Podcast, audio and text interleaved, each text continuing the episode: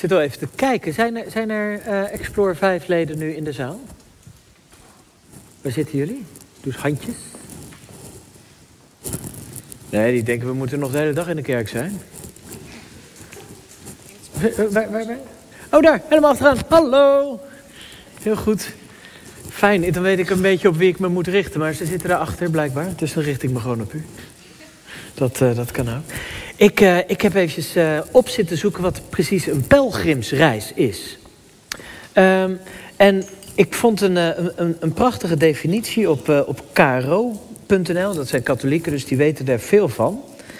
Um, en daar stond... Pelgrimeren is reizen naar een heilige plaats. Toen dacht ik, laten we even kijken waar de jongeren precies heen gaan. Als het goed is, uh, kunnen we dat wel zien.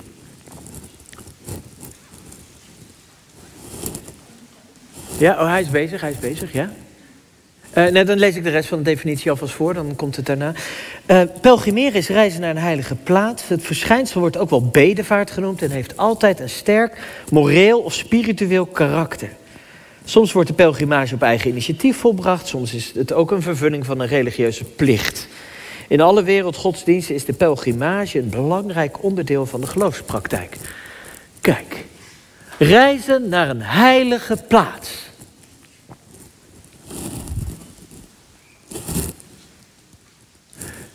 Jullie gaan vanuit deze kerk met een kruis en lichtjes en een paaskaart. Gaan we, gaan we reizen naar een heilige plek. En toen dacht ik, eigenlijk is het niet waar dat we gaan pelgrimeren. Het is juist andersom. Uh, jullie verlaten het heilige, deze plek, voor een plek ergens anders. Niet omdat het daar al heilig is, maar omdat je een verlangen hebt dat het daar heilig wordt. Het is eigenlijk een omgekeerde pelgrimage. Je wordt gezonden door de heilige, zijn komst verwachtend. En dan is het ook nog eens zo dat het niet is voor jezelf, op persoonlijk initiatief, zoals in die uh, definitie staat, maar dat het ook nog eens voor een ander is. Dat je wil dat, dat de heiligheid die jij hebt ervaren uh, ook voor een ander gaat gelden. Um, ik koos vanochtend een tekst en daar is die pelgrimage ook andersom. We lezen met elkaar uit Lucas 10. En we lezen uiteindelijk alle 20, de eerste 21 versen van dit hoofdstuk. Maar ik lees eerst met jullie tot en met vers 16. Daarna stelde de Heer 72 anderen aan, die hij twee en twee voor zich uitzond, naar iedere stad en plaats waar hij van plan was heen te gaan. Hij zei tegen hen: De oogst is groot, maar er zijn weinig arbeiders. Vraag dus de eigenaar van de oogst of hij arbeiders wil sturen om de oogst binnen te halen. Ga op weg en bedenk wel, ik zend jullie als lammeren onder de wolven. Neem geen geldbuidel, geen reistas en geen sandalen mee en groet niemand onderweg. En als jullie in huis binnengaan, zeg dan eerst vrede voor dit huis. En als er iemand woont die de vrede lief heeft, zal jullie vrede met hem zijn. Zo niet, dan zal die vrede bij je terugkeren. Blijf in dat huis, eet en drink wat men je aanbiedt, want de arbeider is zijn loon waard. Ga niet van het ene huis naar het andere. En als jullie een stad binnengaan en daar welkom zijn, eet dan wat je wordt voorgezet. Genees de zieken die er zijn en zeg tegen hen: Het koninkrijk van God heeft jullie bereikt. Maar als jullie een stad binnengaan waar je niet welkom bent, Trek dan door de straat en zeg: Zelfs het stof van uw stad dat onder onze voeten kleeft, schudden we van ons af en laten we bij u. Maar bedenk wel: het koninkrijk van God is nabij. Ik zeg jullie: het lot van Sodom zal op die dag draaglijker zijn dan het lot van die stad. Wee, Gorazin, wee, Bethsaida. Want als in Tyrus en Sidon de wonderen waren gebeurd die bij jullie gebeurd zijn, dan waren de inwoners van die steden al lang gehuld in een boetekleed en het stof gaan zitten en waren ze tot één keer gekomen. Wanneer het oordeel komt, zal het lot van Tyrus en Sidon draaglijker zijn dan dat van jullie. En jij, Capernaum, dacht jij dat in de hemel verheven te worden? In het dodenrijk zul je afdalen.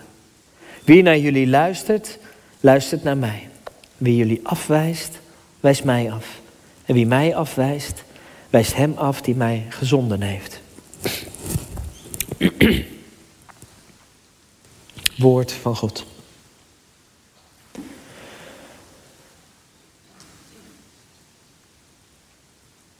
Ik uh, ben opgegroeid in de jaren 90. Ik ben geboren in 85. Er zitten nog wel een aantal 90s kids, geloof ik, hier zo in de, in de zaal. Ja, ik zie daar nog een 85er.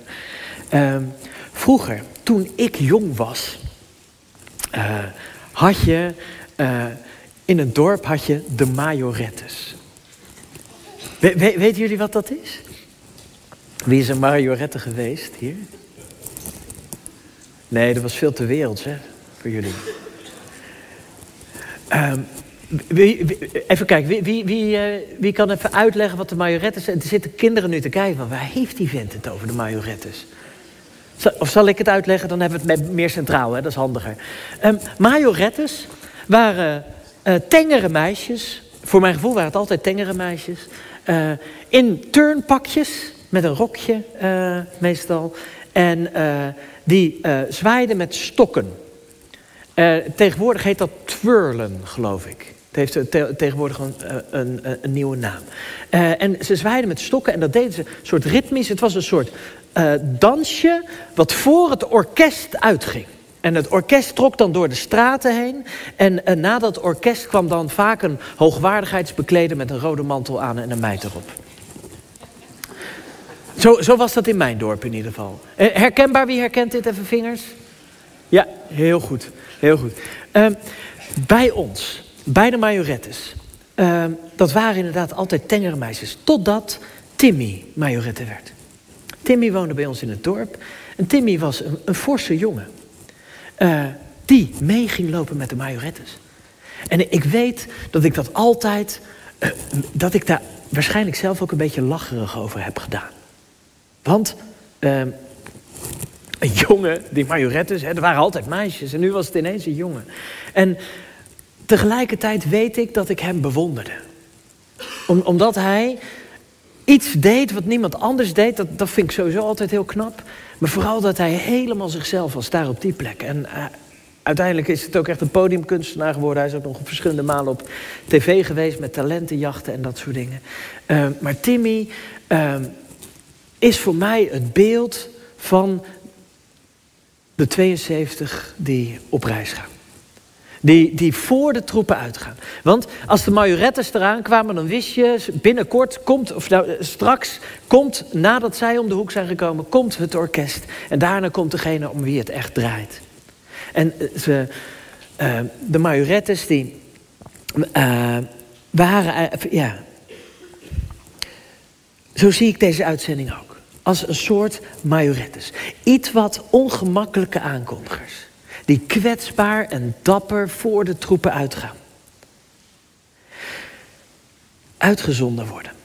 Stel dat Jezus tegen jou zou zeggen van joh, ga naar een plek en vertel daar over mij. Um, ik denk dat er een groot gedeelte van deze zaal dat vrij ongemakkelijk voelt. Als inderdaad, van alsof je als man gevraagd wordt aan de majorettes mee te doen. Um, Want wat denken we dan vaak van ja, heeft die ander wel iets aan mijn levensovertuiging? Uh, of ik, ik weet niet goed wat ik moet zeggen. Ik weet niet wat ik precies moet, moet, moet, moet, moet doen om, om, om zo'n omgekeerde pelgrim te zijn. Om, om daar het verhaal van Jezus te gaan vertellen. Ik, ik heb ook niet het gevoel dat ik goed genoeg ben om, om dat te doen. Durf jij dat zo kwetsbaar en dapper naar die andere mensen toe te gaan. Dan voelen wij ons misschien wel een mannelijke majorette. Zichtbare vreemdelingen in een vijandige wereld. Maar toch zendt Jezus 72, nadat hij eerder al de twaalf heeft uitgezonden aan het begin van het vorige hoofdstuk, zendt hij nu 72 leerlingen voor hem uit. En zij moeten gaan vertellen als het ware dat Jezus eraan komt. Zoals de majorettes op het ritme van de muziek gaan, zijn de gezondenen afgestemd op Jezus' boodschap. Niet alleen in wat ze zeggen, maar ook in wat ze doen, hoe ze door de wereld heen gaan. En de boodschap waarmee ze op weg worden gestuurd, die kan misschien voor ons dat ongemak wat wegnemen. En, en het misschien makkelijker voor ons maken om onszelf ook te zien als iemand die naar een andere plek gaat om daar iets te vertellen over Jezus. Want die boodschap die Jezus heeft, zit in hoe hij die leerlingen wegstuurt. Hij zegt, ga. Eén, met lege handen. Twee, met vrede in je hart. Drie, met de bereidheid om gast te zijn. En vier, met maar een kleine verantwoordelijkheid. Met lege handen. Heel letterlijk zegt Jezus, ga met lege handen op weg. Ga, neem geen extra reistas mee, geen, geen beurs, geen extra mantel. Die heb je allemaal niet nodig, geen, uh, geen extra sandalen. Ga gewoon en weet dat er voor je gezorgd wordt. Er zit iets van vertrouwen wat Jezus die mensen mee wil geven. Van de wereld is niet enkel vijandig. De, e- de, wereld zit misschien wel op je te wachten. Ga, neem niets mee, want een arbeider is het waard om in zijn onderhoud te worden voorzien. Ik zette dit vroeger boven mijn factuur als ik een gasbeurt had. Uh, een arbeider is het waard om in zijn onderhoud te worden voorzien. Um, het is ook, lege handen, is ook onwetend zijn. Niet het hele pakje klaar hebben. Uh, precies weten wat je moet zeggen. Al weten daar zo de boodschap komen vertellen. Nee, met lege handen op weg gaan, dat is ook weten dat je afhankelijk bent. Dat jouw komst daar voldoende is. En wat moet je dan zeggen? Als je daar bent, Jezus zegt, ga een huis binnen en zeg vrede voor dit huis. Prachtig, hè? Vrede voor dit huis, shalom. Oh, en ik, ik denk dat, dat ook Vathorst dit keihard nodig heeft. Want ik denk dat er achter de voordeuren het ook heel vaak niet vrede is. Dat, er, dat het soms heel hard nodig is dat wij aankloppen en zeggen van joh, hoe zit het met de vrede in dit huis? Vrede voor dit huis. Ik wens jullie vrede toe. En wat zouden we dan op het spoor komen? Het was ook een, een vraag. In die tijd was het ook, wil je wel vrede? Want een hele hoop van Jezus tijdsgenoten, die wilden niet per se vrede. Niet op die manier. Ze wilden gerechtigheid. Ze wilden dat de, de, de Romeinen het land uit zouden worden gegooid. Ze wilden vrede met de Samaritanen en de Romeinen. Maar die vrede die zou toch verkregen moeten worden door bloedvergieten. Een volledige oorlog om met de vijanden af te rekenen. Om snel gerechtigheid te krijgen. Maar dat was niet Jezus' weg. Als Jezus op weg stuurt met de vraag van wil je vrede? Dan was dat ook een, een commitment aan de manier van de vrede die Jezus voorstond. Een vrede van je vijanden vergeven. De vrede van de minste willen zijn. De vrede van een mens die, die wil delen van zijn overvloed. Vrede die niet betekent dat je vijanden allemaal verslagen worden, maar een vrede die betekent dat jij onrecht uit kunt houden. Een vrede die kan bestaan niet door de omstandigheden naar je hand te zetten, maar een vrede die bestaat ondanks de omstandigheden. Een vrede die het aandurft om als mens de wraak bij God te laten. Als een vredelievend mens daar woont, zal je vrede met hem zijn. De boodschap die die 72 mogen brengen is allereerst een vraag. Verlang je naar echte vrede? Is dat niet eenvoudig om die vraag te stellen? Verlang je naar vrede? Verlang je naar, naar, naar in harmonie leven met de mensen om je heen? Verlang je ernaar dat je niet delen van jezelf hoeft achter te houden om het in vrede met een ander te kunnen leven? Verlang je naar vrede? En dat is geen doorvrocht verhaal over God, over drie eenheid, over schepping en evolutie, over seks of vooral geen seks, of hoe Jezus Christus precies met zonde omging. Al die dingen, dat wordt niet van je gevraagd om dat te weten. Jezus stuurt de leerlingen op weg, stuurt zijn pelgrims op weg met mag ik je vrede komen brengen? Verlang je naar harmonie? Ben je bereid te vergeven of vergeven te worden? Wil jij de cyclus van geweld bij jou laten stoppen? Gewoon een ontmoeting tussen twee mensen of tussen jou en een gezin. En er samen achter komen of je echt voor vrede wil gaan.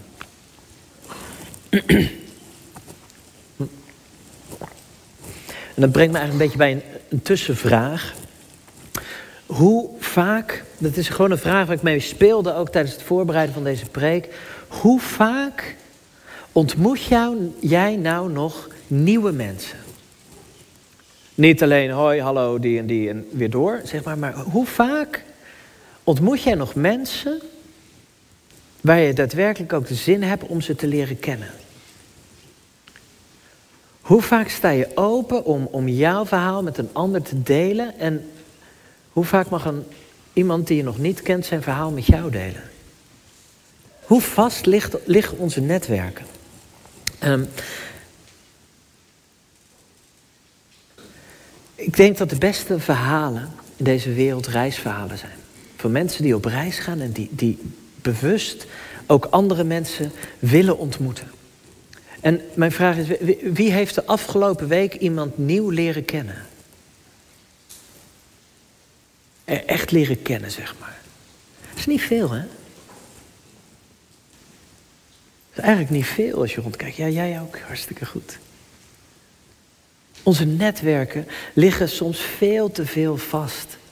We voelen ons prettig bij een aantal mensen en, en uh, we voelen ons prettig bij bepaalde mensen en daaraan hebben we onszelf laten zien. Maar hoe vaak laat je jezelf nog zien aan een ander? Hoe vaak zoek je echt een ander op om, om achter een levensverhaal te komen?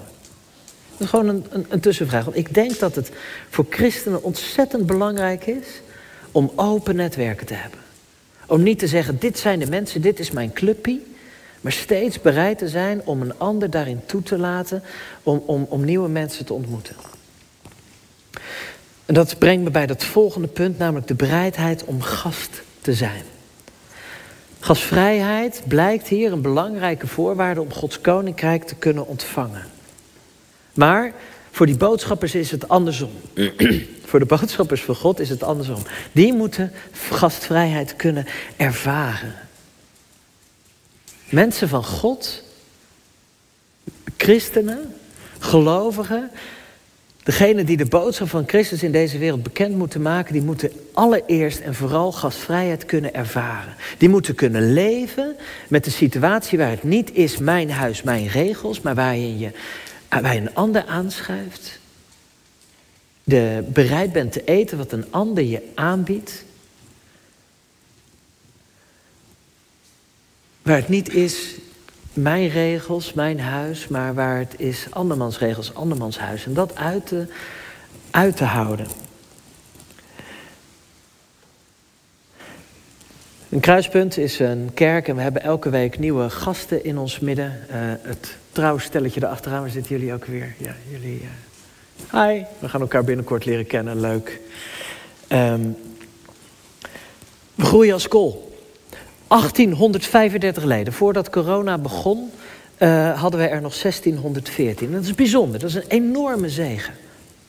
Maar ik, ik merk dat ik er ook altijd een onrust bij heb. En ik hoop dat u dat met me mee hebt. Dat we er nooit dat als een fijn en goed en prettig gegeven zien. Want uiteindelijk is het, is het niet Jezus die zegt: uh, ga heen en ga met alle discipelen met elkaar in een hok zitten. Nee, uiteindelijk is het: ga heen en maak alle volken tot mijn discipelen. Ik hoop dat het niet alleen een beweging naar binnen is, kruispunt, maar dat je steeds hier komt om uiteindelijk ook weer uitgezonden te worden. Om naar deze wereld toe te gaan en een boodschap van vrede te brengen aan de mensen om je heen. Want hoe krachtig is het als die 1835 leden met elkaar besluiten van ik, ik, ik wil deze week bij iemand te gast zijn. Hier in Vathorst of Nijkerk of Bussen, waar je ook vandaan komt. Um, dat je bereid bent om ergens te gast te zijn.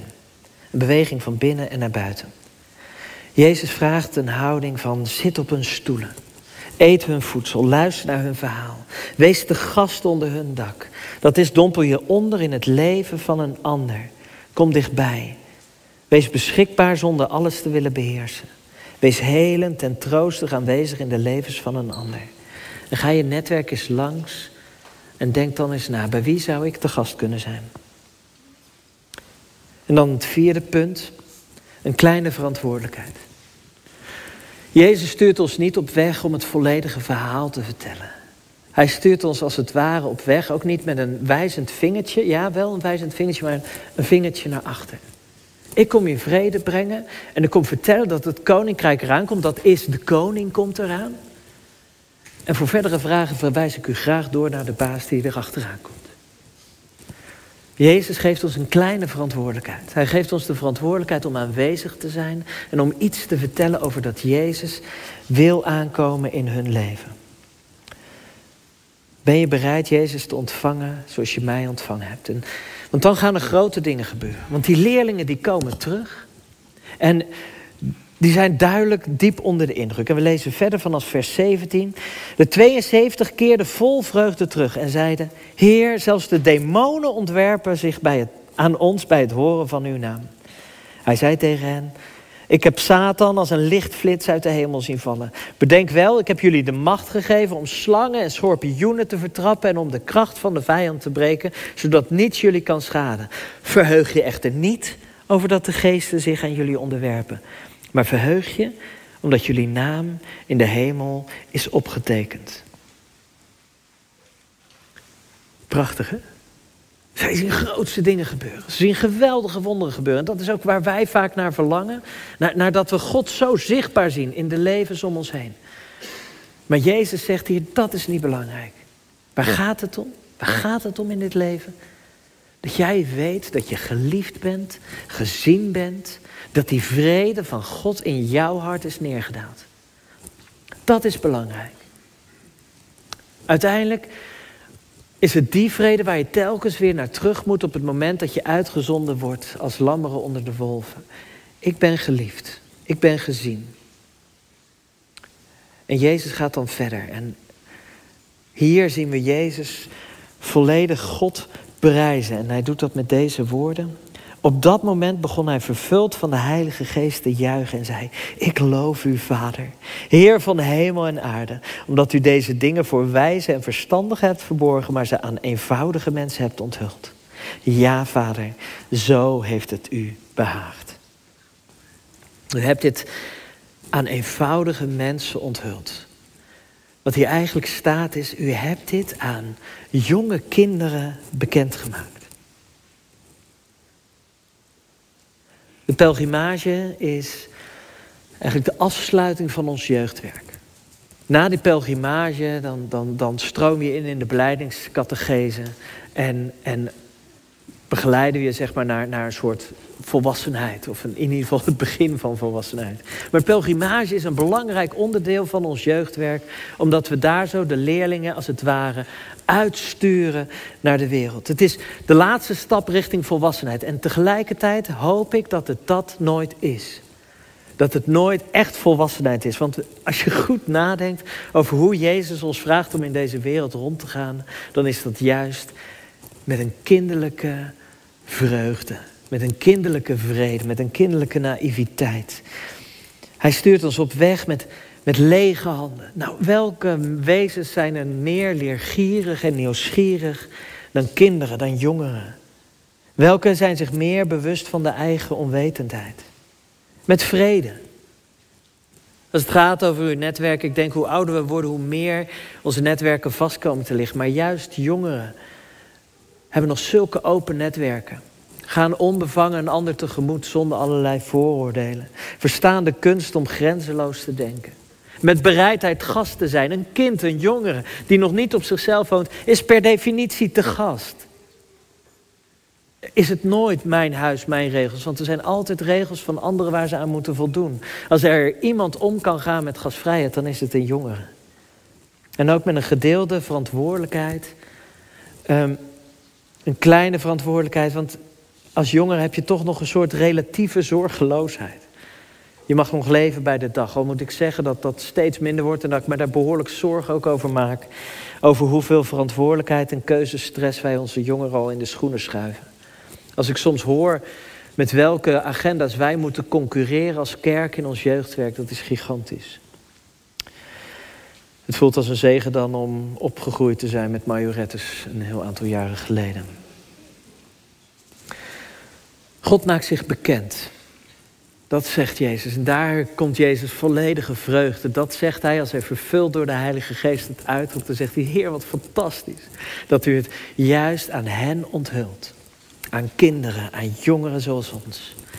Daar ligt de sleutel tot Gods koninkrijk. En dat soort mensen wil God zich committeren, wil Jezus zich committeren. En dat gaat behoorlijk ver. Want die kleine verantwoordelijkheid is een grote verantwoordelijkheid die Jezus neemt naar aanleiding van onze woorden. Want hij zegt, daar waar jullie gaan, daar zal ik gaan. Wie naar jullie luistert, luistert naar mij. Wie jullie afwijst, wijst mij af. Het lijkt maar zoiets kleins, maar Jezus wil zich volop committeren aan ons als wij kinderen van de vrede wil zijn, willen zijn. Hij wil zich aan ons verbinden. Onze woorden kracht bijzetten, zelfs zijn woorden in onze mond leggen. Hij wil verschijnen op plekken waar wij verschenen. Hij wil gaan op de plekken waar wij gaan. En als je weer even dat beeld te binnen haalt van die plek in Roemenië waar onze jongeren heen mogen gaan. Ik ben dankbaar dat we deze reis met hen mogen ondernemen. En ik hoop dat ze iets zullen gaan zien van wat er gebeurt wanneer zij daar komen als vredebrengers. En dat Jezus daar met hen mee mag gaan. Hij wil te gast zijn bij mensen. Jezus wil zelfs te gast zijn bij ons. En wil ons daarvoor inzetten. Zijn wij beschikbaar. Mag ik met jullie bidden?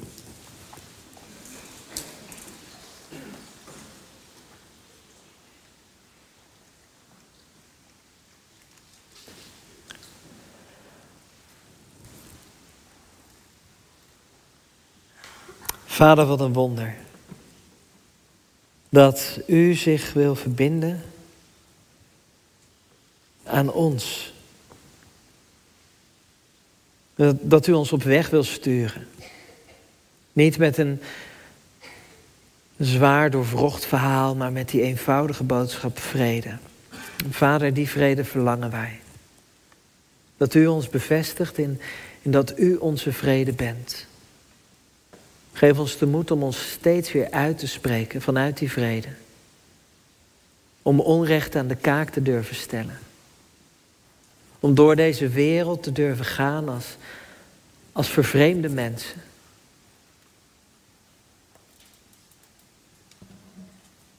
Heer, geef dat wij U leren kennen. En dat we dat doen vanuit die eenvoud van een jongere. Maak ons omgekeerde pelgrims, mensen die heiligheid brengen vanuit de vrede die u ons geeft. Amen.